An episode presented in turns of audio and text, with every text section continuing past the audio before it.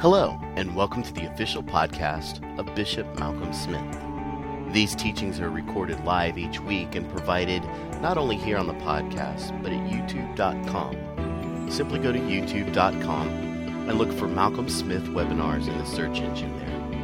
We also want to invite you to go to www.malcolmsmith.org. There you will find other teachings by Malcolm, including books, videos, and MP3 downloads.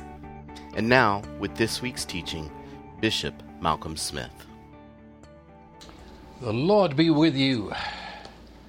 And I want to read, we're coming very close now to the end of this prayer that Jesus teaches us.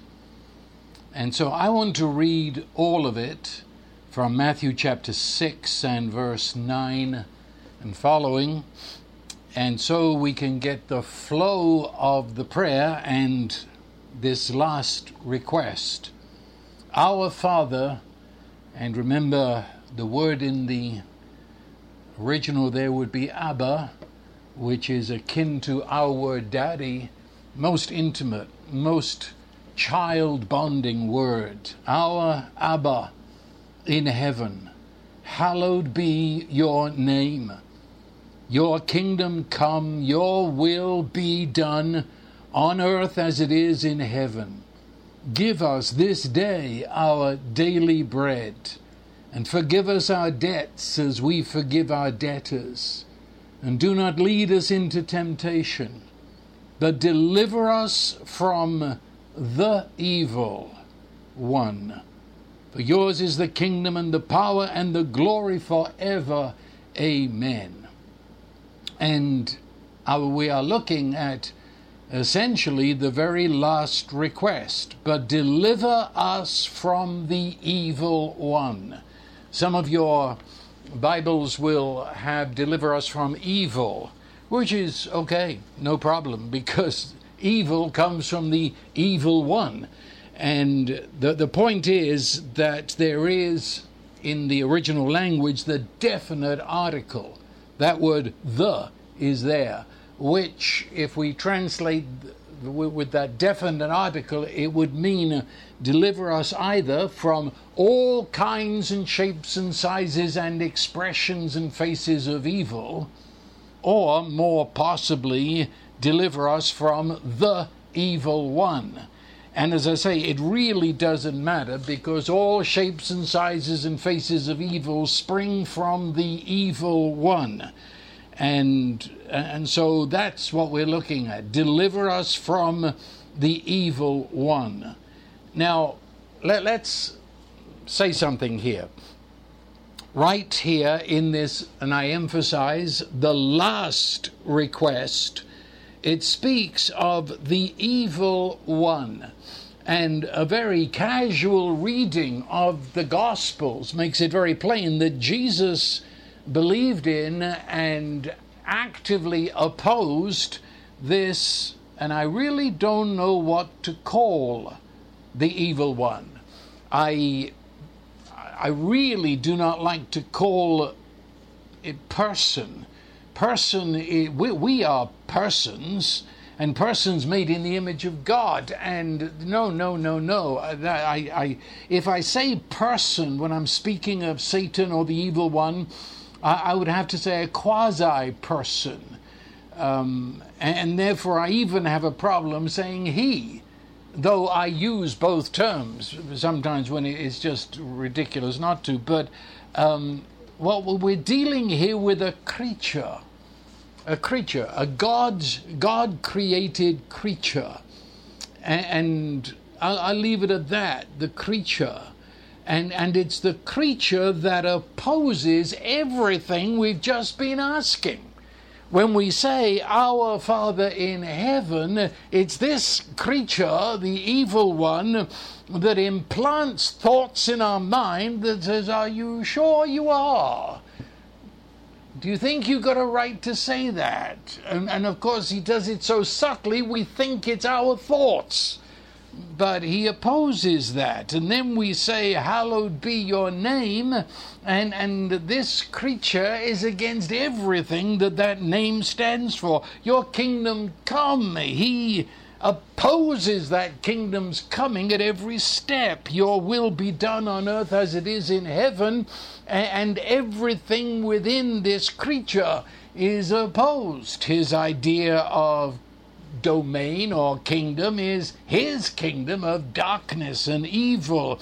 And his will on earth is for pain and suffering and sin. Give us this day our daily bread. The will of this creature, the active will, is that you shall be reduced to poverty, bankruptcy, and, and, and futility and forgive us our debts as we forgive our debtors. This one opposes that by accusing you uh, and making suggestions that penetrate your mind that you are unworthy and no good and unforgiven. So, now, finally, in the very last request, we come and face this creature that has opposed everything that we have been asking everything that we have declared as being God's intent of love. So if you didn't believe in Satan before, I would imagine that you have begun to be aware of an opposing will, an opposing desire to everything that you have begun to ask in using this prayer. Deliver us from the evil one. What do we mean by evil and evil one? We use the term sometimes very sloppily, evil. Well, what do we what do we mean by that? What what is the evil one?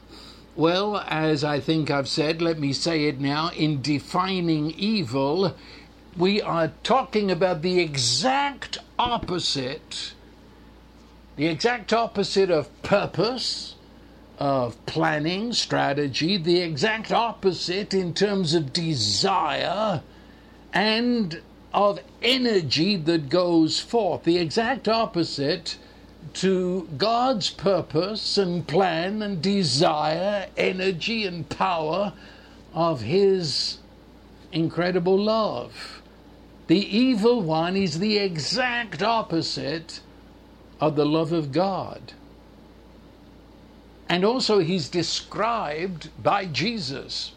Jesus in John chapter 8 gives us what you might say a character reference and says, He is the liar. And he has been the liar from the beginning, and every word he says is a lie. He cannot speak any other, for he is, by his very nature, untruth. He is the liar. And therefore, every word that would lodge in our minds from the dark side of evil is a lie. And every arrangement of circumstances that comes from this creature, the appearances are lies. They only look like. He hides from us what is really happening many times. And then Jesus also, in John chapter 10, describes him as the destroyer. He, he comes to destroy. That is his agenda, that's his desire. He's always associated with darkness. You can't see. Or the other word along with that is blind.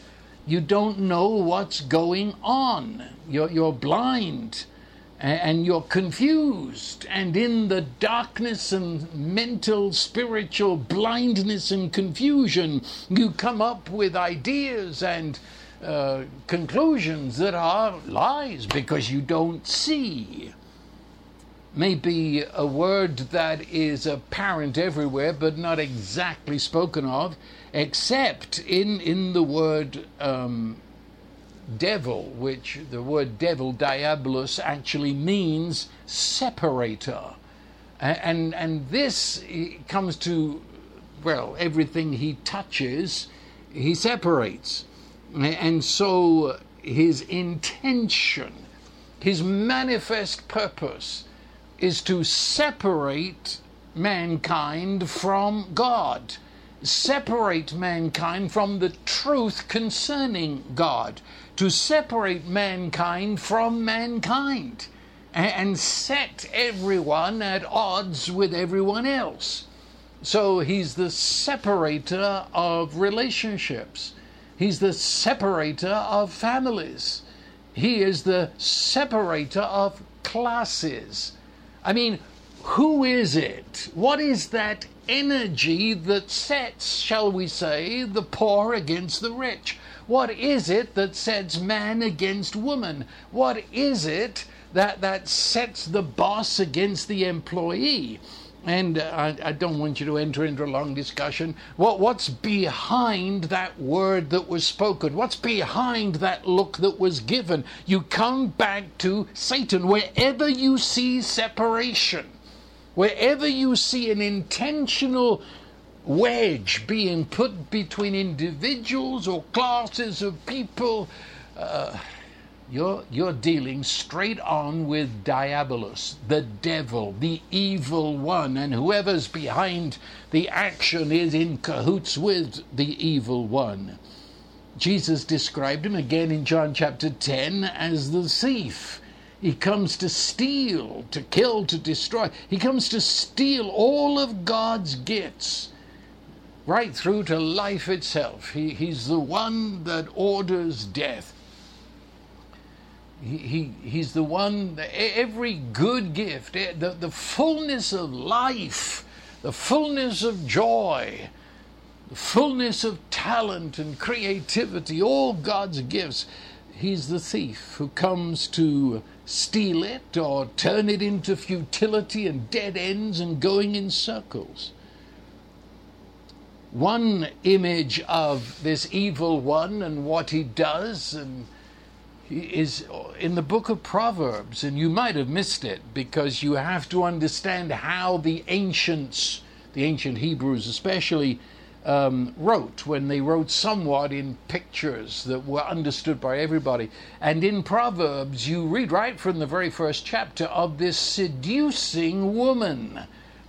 And as you're reading it, you might think of this woman as a prostitute on the corner who's luring um, young men into her lair, or you might see it as the unfaithful wife seducing, which, of course, in the context of Proverbs, which is all about wisdom, it is a jolly good idea to stay away from all those characters. But behind the obvious, what it's saying there, behind that is the Hebrew idea of, of this creature being the seducer who comes to whisper seducing ideas into the mind, especially in terms of doctrine, especially in terms of religion and, and church and denominations. How many?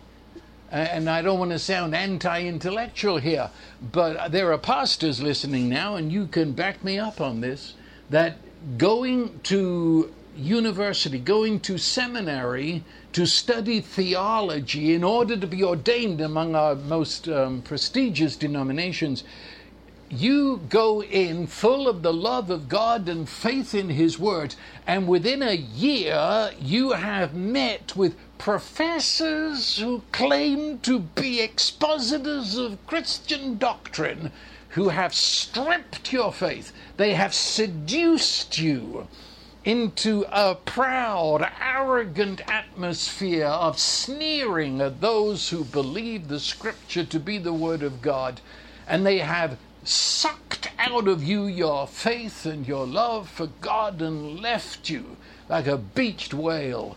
And then, to add insult to injury, they give you degrees in theology, having taken away from you all knowledge of God to start with. Seducer um, you go, you yes, you go to a church that does not proclaim the gospel, that proclaims instead a sort of religious humanism, that proclaims your works and, and proclaims your niceness as being your passport into life in God. And you're being seduced. Do you let me stare you straight in the face and say, You're being seduced by the prostitute evil one? Coming to lure you away. Evil, the very word means pain, it means sorrow, it means all forms of cruelty. Where, where do torturers get their ideas from? There's some creature, this quasi person of blackness and darkness, the evil one, is behind it all. And if I understand the gospel and rest of New Testament, in fact, understand the scripture correctly, sickness, disease is authored by Satan.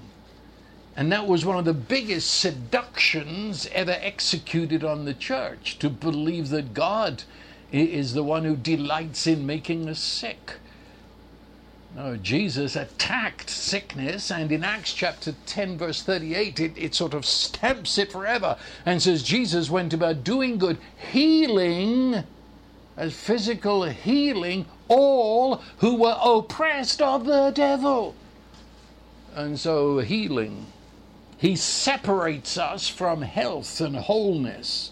So it's not only in our spirit, He not only separates us away from God, but He separates us in our mind. He separates us from us, me from me, so that I, I can't think right. And all the pills in the world won't change it. Separates in emotions and produces depression and despair and hopelessness separates us from health in our body, Satan, the evil one. He's the author of failure, failure in relationships, friendships that go nowhere, failure in marriage, failure of child and parent and parent and child, failure of all our dreams that are God given, failure of business, failure. Failure. That's that's who he is. There's no creativity in Satan because he's the author of death. So he's the author. He is the promoter of poverty and futility, as well as hatred and malice and revenge. You get the picture.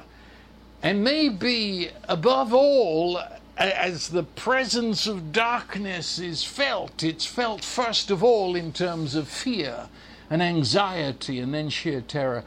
He is called, as far as titles go, the liar, the deceiver. He's called the serpent and the dragon. Both words evoke a sort of what slimy terror. Most normal people shy away from snakes and anything that might come under the heading of dragons.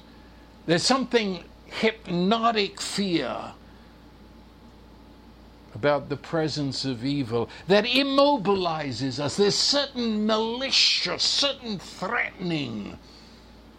People are afraid of the darkness, afraid of the demonic.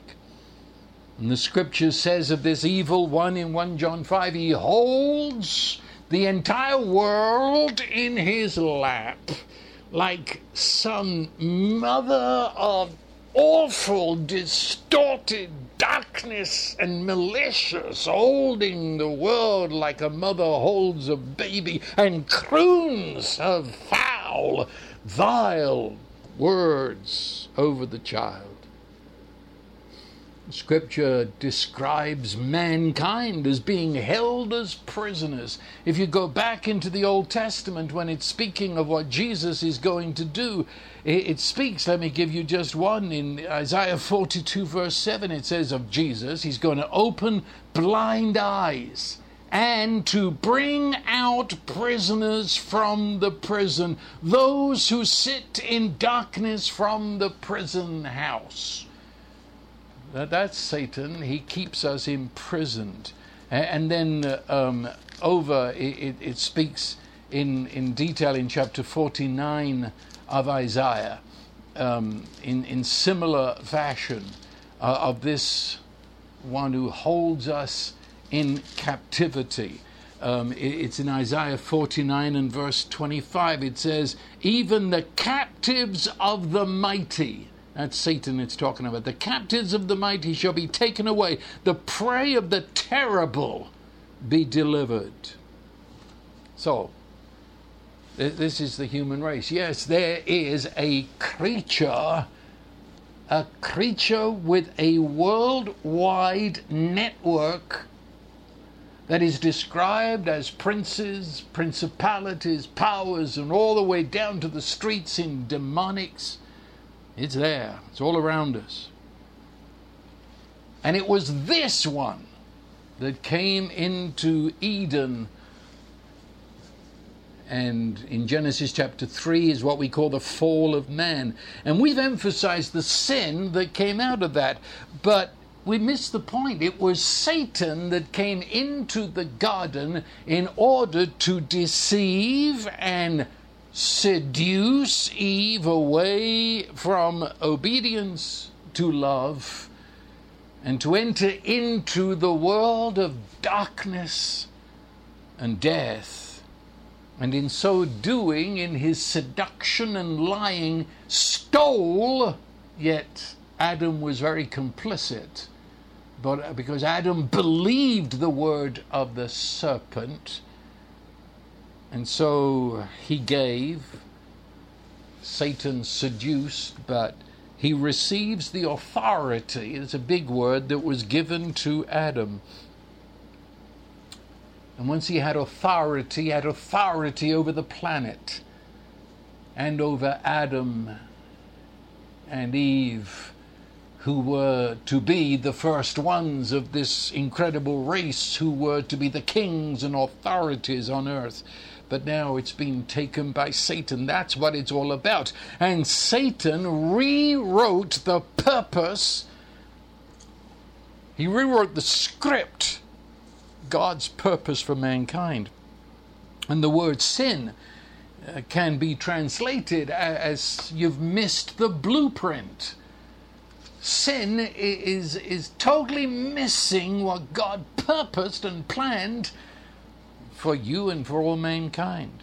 Now, let me quickly say that having said all of this, this evil one is not a God.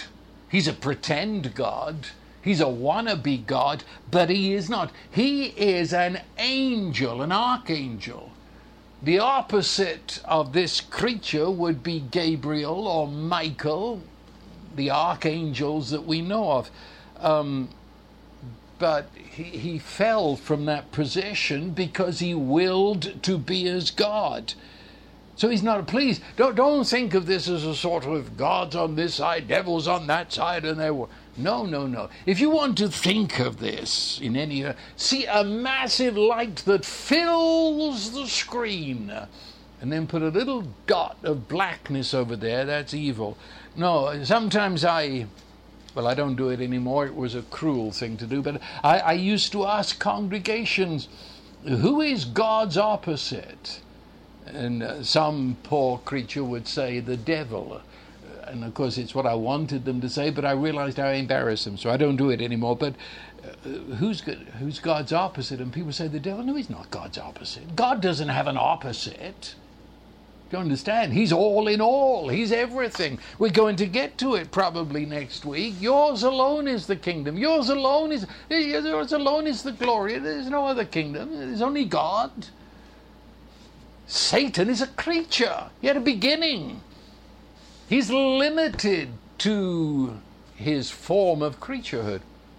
And and that's why he needs a lot of demons because he's not everywhere as God is. And so please understand that. He's a creature angel. And he came into the world of creatures in Genesis 3 and seduced the human race. But before that whole scenario's over, you get Genesis 3:15, the first announcement to the human race of Jesus. And it says there that the seed of the woman, it says there's coming one who shall be birthed of the woman. And of course, in retrospect, we know that saying without a man, a virgin birth. but right there in the very beginnings of time and space, there it was spoken Seed of the woman shall crush the head of this serpent. And the word head there in the Hebrew language should be translated, though it doesn't make too much sense in English, but crush the headship. That is, the one coming shall strip away the authority that he stole from Adam. And so we move out into our history in chapter 4 of Genesis, and we go with mankind as prisoners of Satan in the darkness and blinded, and they're so blinded and they're in such darkness they don't even know they're prisoners. They think this is life. And immediately there begins this battle in which Satan is intent upon getting rid of the seed of the woman that is going to crush his head. And he knows that somewhere in this human race is that line that shall lead to the birth of this seed of the woman. It begins by inspiring Cain to kill Abel. And First John makes it plain that Cain did that because he was of or he was energized and lifed by the evil one. And by the time we end Genesis, we know the seed of the woman is coming through the people called Israel, and specifically through the piece of Israel called Judah, or the Jew. And, and, and so Pharaoh is stirred up to enslave Israel. And then in Exodus 1, the Pharaoh is stirred up by Satan to kill all male babies. He's after, you see, he's after the seed of the woman.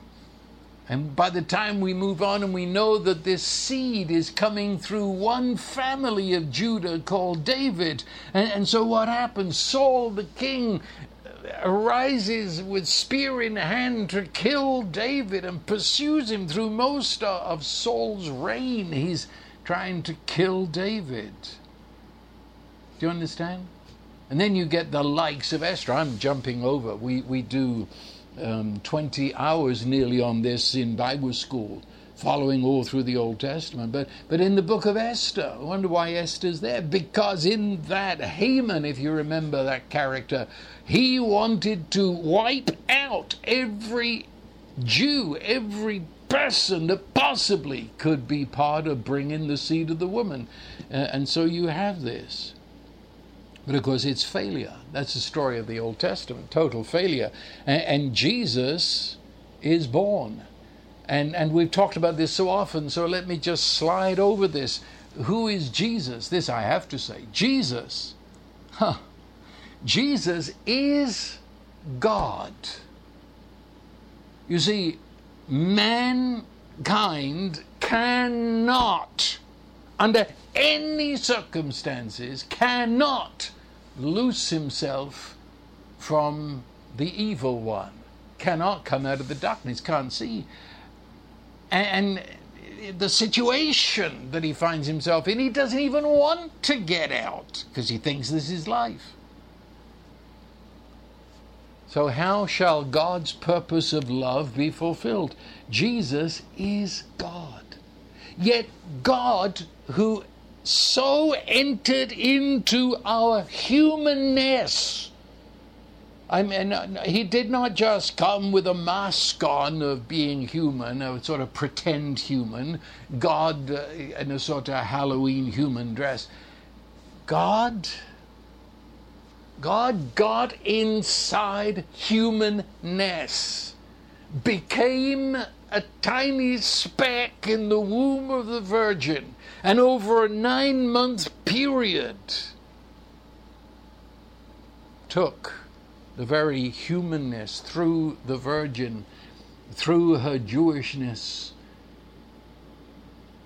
He became, God became human without ever ceasing to be God, but so human that that little fellow running around the house in Nazareth, that little fellow growing up and learning to be a carpenter, didn't know that he was God, for God had so effectively become human that the human he became did not know that he was God. That came to him over the period of his life, in fact, 30 years.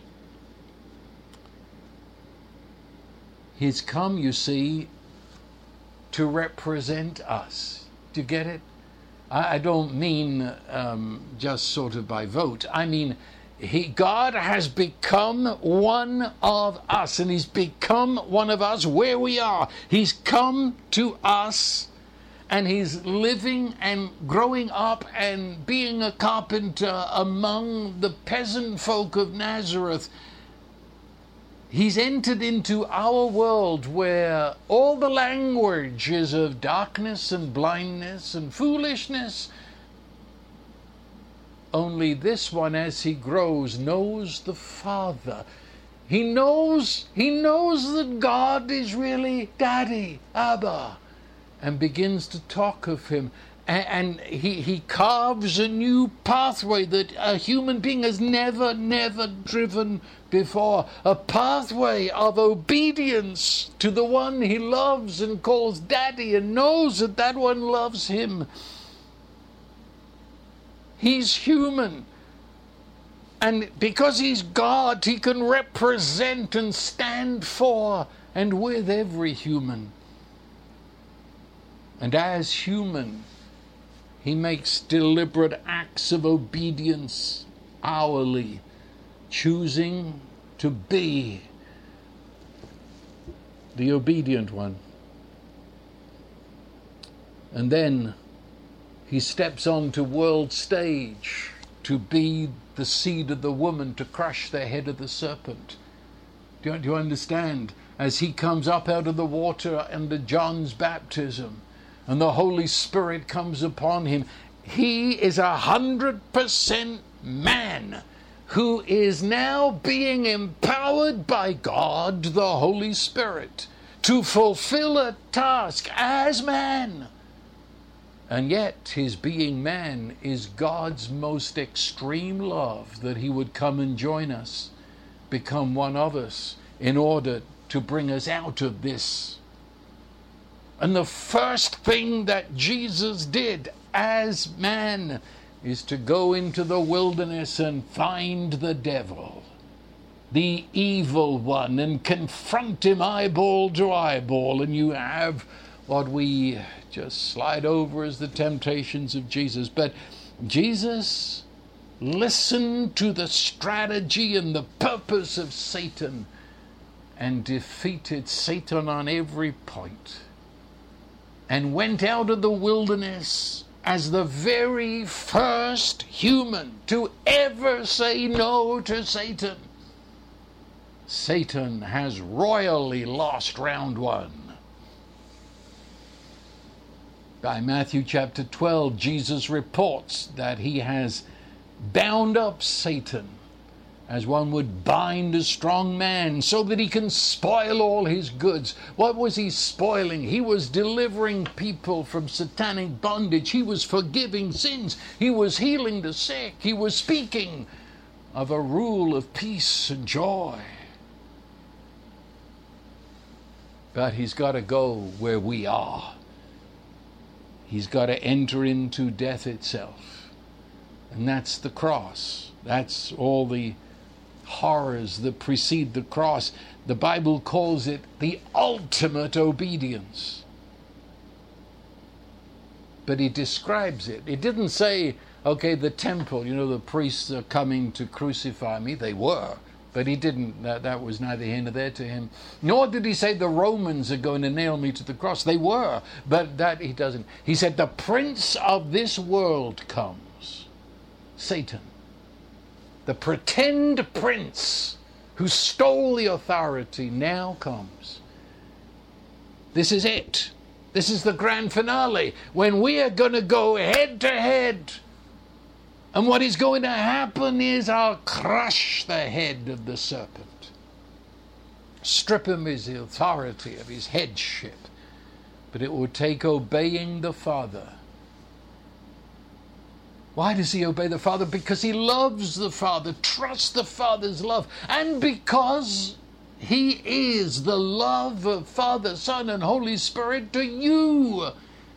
He's going to come where we humans are inside death, inside darkness.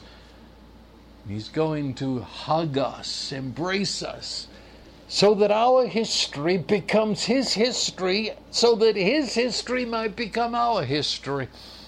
He does.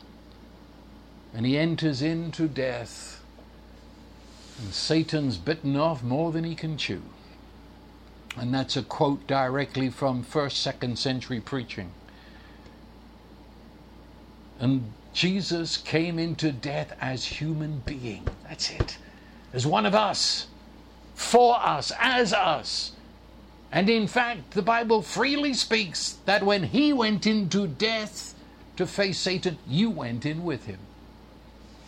So when Jesus stands before Satan, you stand before Satan in him and with him. And when Jesus stripped Satan of authority, and when the Father stripped Satan of authority,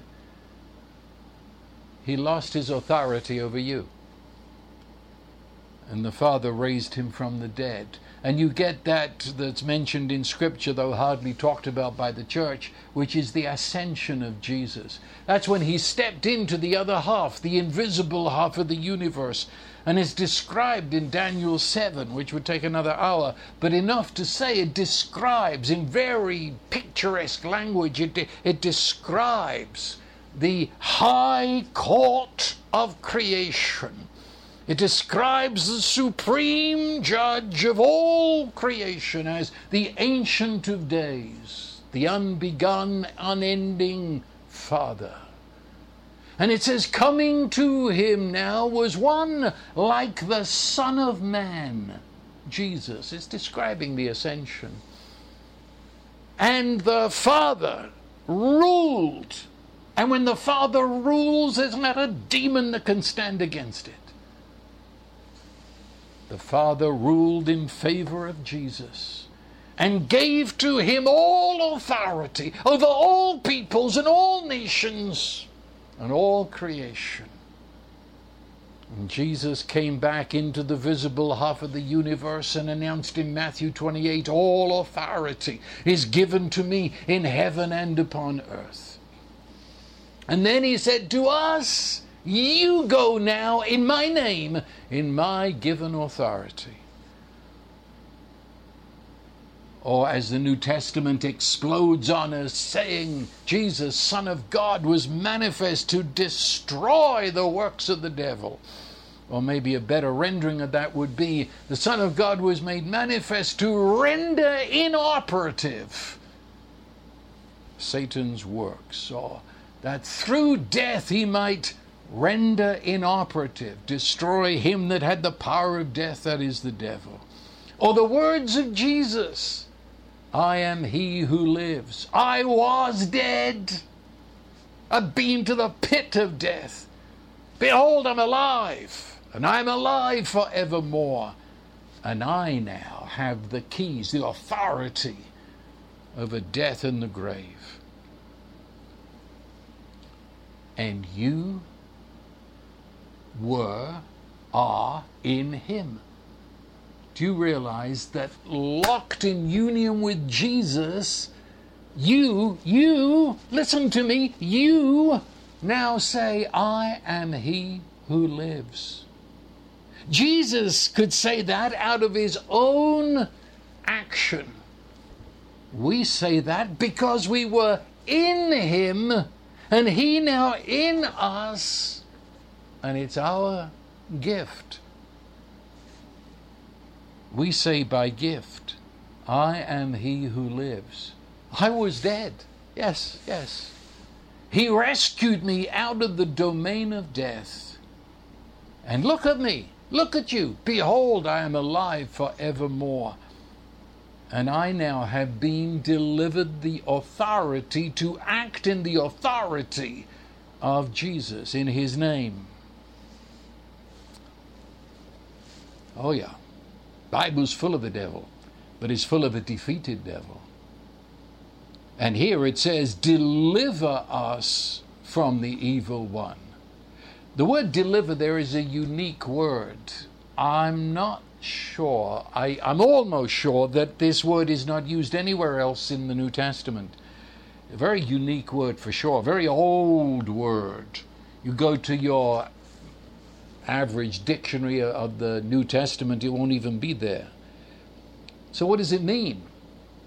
Well, it means to save, it means to rescue someone, but its uniqueness is to rescue them as from water.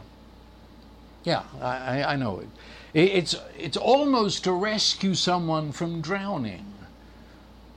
But, but it, it means that you draw them out of that water. It's as if the water is, is delivering them and you to you, and, and you deliver them from the water. You draw them out. There, there is an illustration of this, and I'm pushing it, I'll agree, but it, it's there. You see, the word Moses, you know, the name Moses in Exodus, do you know what that word means? It means to draw out. Why so? Well, if you remember, the mother of Moses, a, a Jewish woman, she put little Moses when he was a few months old into a, ark made of bulrushes, and, and she floated it on the river Nile and pushed it off into the current. Let, let God take this little babe where He will and save it from the soldiers who would kill the baby. Well, understand this the Egyptians worshipped the Nile. As far as the Egyptians were concerned, the Nile was possessed of their God, and all the creatures in the Nile, the frogs and the fish and the alligators and everything were worshipped as gods because it was of the Nile. And so, although Jochebed, the mother of Moses, didn't believe that, she is putting the little babe in, the ark and, uh, and is being carried by what the Egyptians understood to be their god, or one of their gods. And the princess of Pharaoh's court sees this little bulrush floating on what she worshipped as God.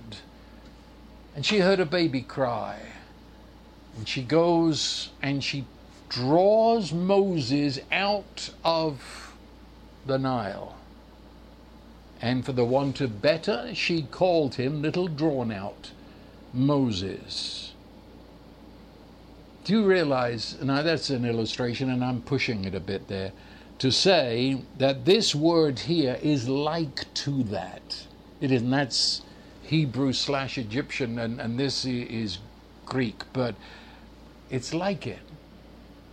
That Jesus, in what I've just described his doing, in his resurrection, and he had you in his arms when he resurrected, he drew you out of the demon God's clutch. He drew you out from the world of darkness and alligators and frogs and every unclean thing and carried you with him to the Father, delivered you. You share in his resurrection. You share in his ascension. That's what it is to be a Christian. And Satan's relationship to you right now is the same as his relationship to Jesus.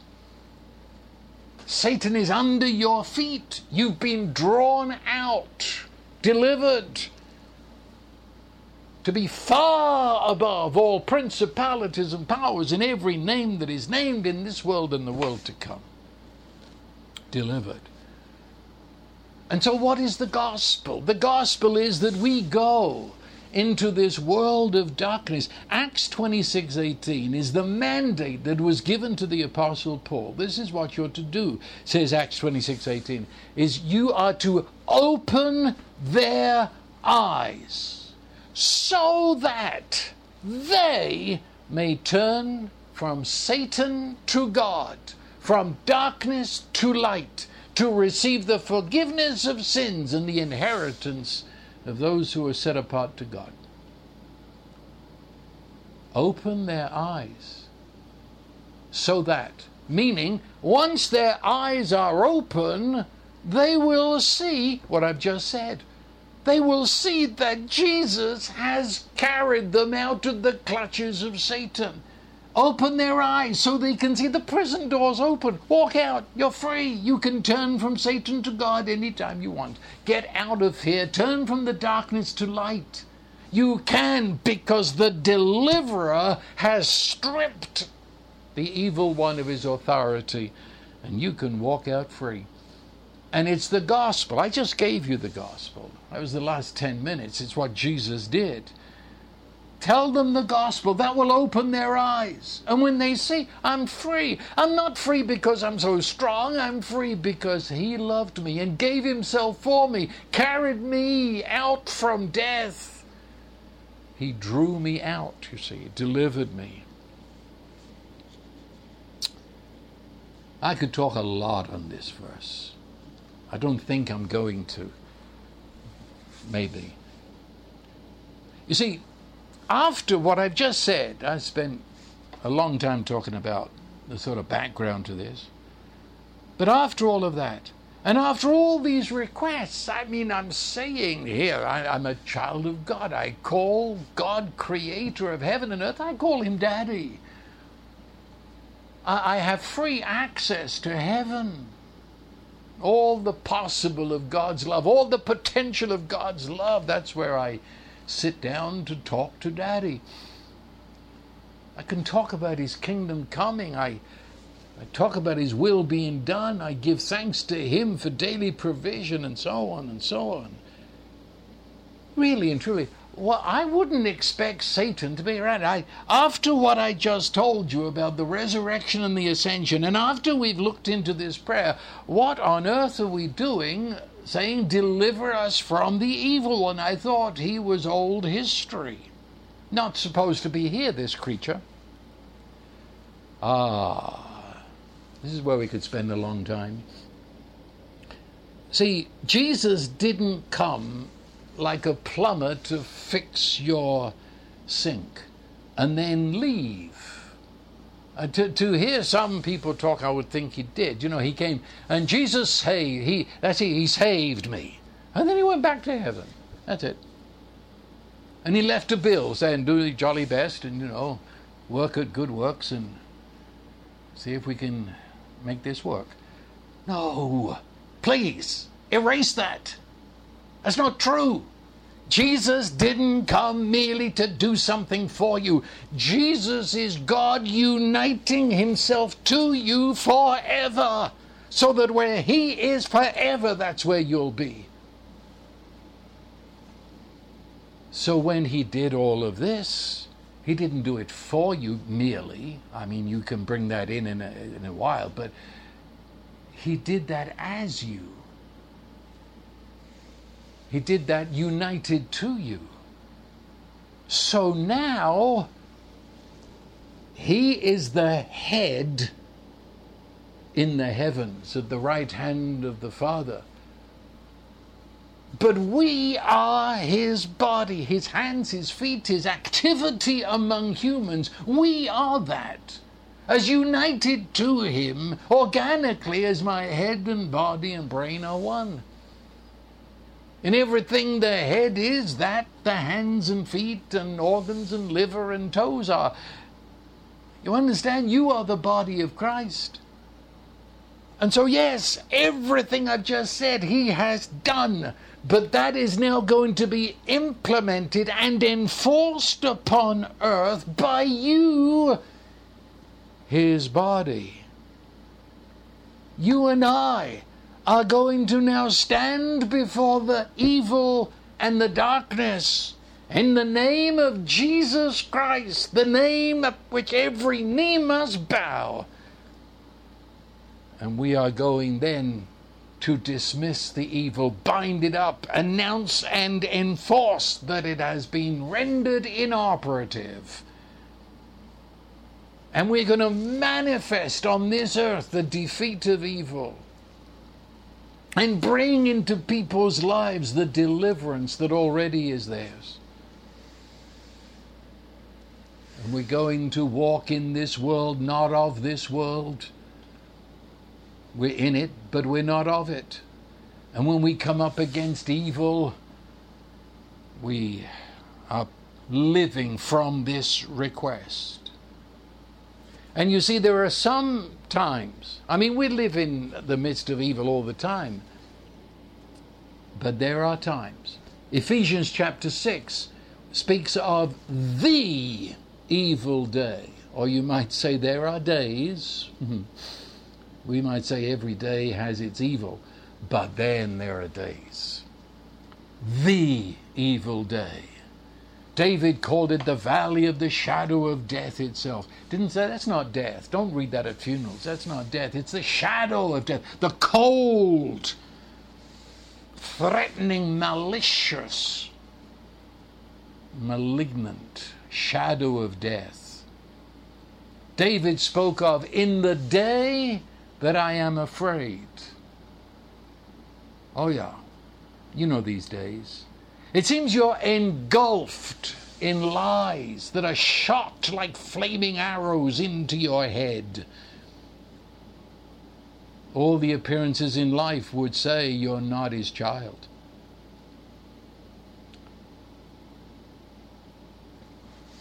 In that day, the evil day, understand what this prayer is we uh, this prayer is making an appeal and of course this appeal works in a microsecond. You make appeal to the high court of creation. We're saying to the father and we're not doing it hostile or belligerent or threatening. We are saying to the father and we're saying to the father in that we're saying the same thing as the father that on the day of Jesus' ascension, the high court of all creation declared Satan stripped of authority and all authority invested in Jesus and in you, his body. So we say, Deliver us from the evil one, because what the evil one is doing is illegal. It's the lie of lies. See, that's all he's got. That's all that Satan has. And, he, and even these, the, the terrible days, that the real pressure that is on is all lies. Usually lies to us concerning where God is at that time. You know, I don't know if you, you do any fishing. Ever done any fly fishing? You have to be an expert liar to be a fly fisher. You know what it is? You, you, you cast the rod, and at the, the end of the line, there is, I was going to say a fly. But of course, it's not, is it? It, it can be a feather, it, it, anything that sparkles, it, anything that a fish might think, anything that looks like a fly. And you skim that lying fly across the top of the water. And, and, and the, the, the fish think it is a fly and they jump to catch it. Only there's a hook buried in the fly. And you catch your fish because you lied to the fish. You get it? That's Satan. Now, I don't mean fly fishing is satanic. It's a good illustration, though, that we're caught. A lying appearance, a lying word, a lying situation, and it looks and it we think it and and we fall into despair because of it. We're hooked on the lie. Or the Bible says that Satan goes about like a roaring lion seeking whom he may devour. I only half understood that until I went to Africa. And I'll never forget one night we had been far out. And we're now driving back to camp. And by this time it was very dark. And we happened upon a herd of zebra. And here we are in an open top, open sided Humvee, sitting on little chairs. Our driver ha- has driven into this herd of, of zebra by accident, but we're, we're now going to drive through them. And suddenly, I heard a noise that I've never heard before. It was the roar of a lion. I mean, the earth trembled. It was the most terrifying sound I've heard. And add that to the dark night. Terrifying. Satan is as a roaring lion. But I also found out in that time that the lion that roars is really the wimp. You understand? The lion, old man lion, doesn't do the hunting, he just roars. And the effect was all the zebra, whole herd of them that were all around us, they go crazy. They too are terrified and begin to stampede all of their alertness and normal watchfulness is all thrown to the wind. They're, ter- they're going to get away from the roar. And then suddenly, on either side of a Humvee, there were three, four over here, two over there, lionesses. And that's not a nice feeling either. They are the killers. They come to these animals terrified by the roar, and I realized they'd been waiting up ahead, and at the roar, the uh, zebra ran into the lionesses who were waiting. And they leaped on the backs of the straggling zebras, the weakest, though those at the end of the stampede, the slowest. And, and, well, I won't tell you what happened next. They, they killed them brought them down. And suddenly that text took on a whole new meaning. The roaring lion, Satan, he's doing all he can do. Now, the roar of the lion, there is the presence of evil. There's something awful, hypnotic, threatening, menacing, cold, as if in the very presence of death. There's an energy to evil.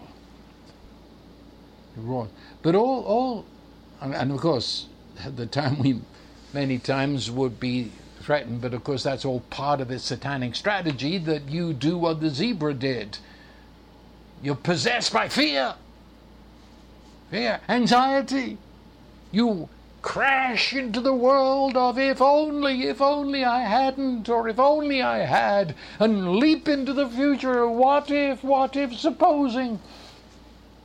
I, am I'm, I'm, blind, I'm lost now. I, I, I've forgotten everything. I've forgotten the gospel. I, the roar of the lion, the present. All Satan can do is two things. He can lie to you and with that lie is this hypnotic, threatening energy that you'd better believe this.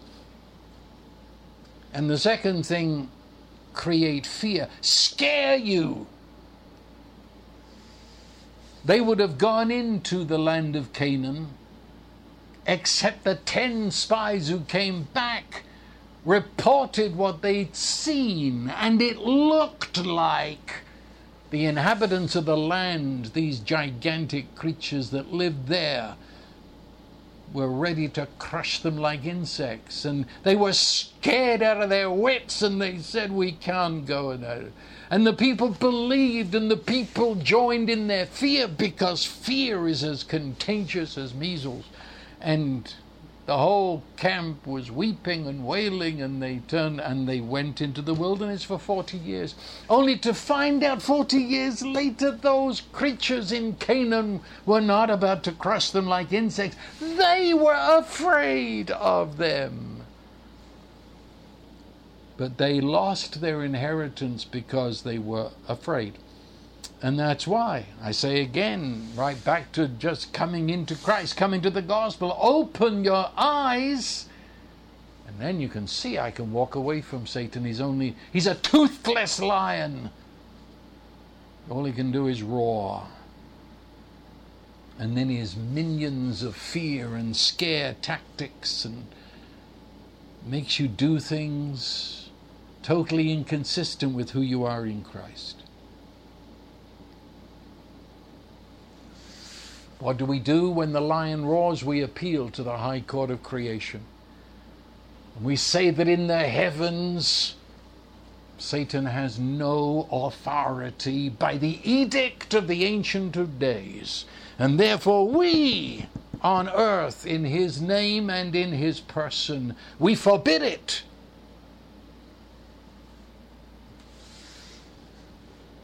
And we bring about the inoperative that is the, the power of the resurrection, the power of the ascension. We command Satan. And we do that with praise. Let me read, and I, I think we're going to be back next week. I really do. But um, let, let me read to you. You know this, uh, but let me do it anyway. It's in Psalm number 8. He says, Out of the mouth of babes and nursing infants you have ordained strength or established strength because of your enemies, that you may silence the enemy and the avenger. Do you remember Jesus quoted this verse in Matthew 21?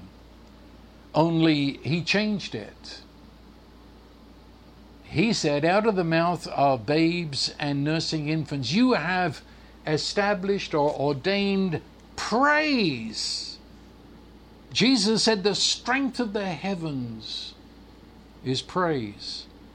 And he said, Little babes, those who feel they've got no strength, those who are hardly in Christ, those who hardly know which way is up, you're babes in Christ. But he said, I've established praise in your mouth because of the enemies of God the evil one. So, because of the evil one, God gets a kick out of putting almighty praise in the mouth of a babe. Can you imagine a babe can silence the enemy? He says that you may silence the enemy and the avenger. And that word silence in the Hebrew if you're into boxing, it means the knockout punch. Silence just doesn't mean shut him up. Silence means he's laying flat on his back on the canvas and he won't be around for a while. They'll have to help him to the corner and try and revive him.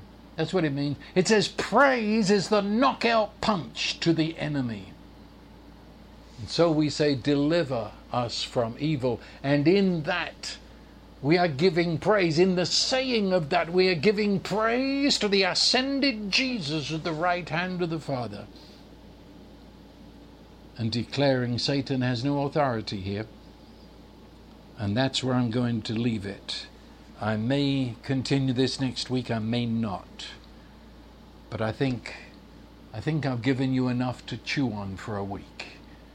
And so now the blessing of God who is Almighty Love, the Father, the Son, and the Holy Spirit, His blessing be in your life this week, opening your eyes to see and educate your spirit as to who you really are, that with your mouth filled with praise, you might discover the total defeat of the enemy in your life and those around you. So I bless you this day and declare that is the way it is. Amen.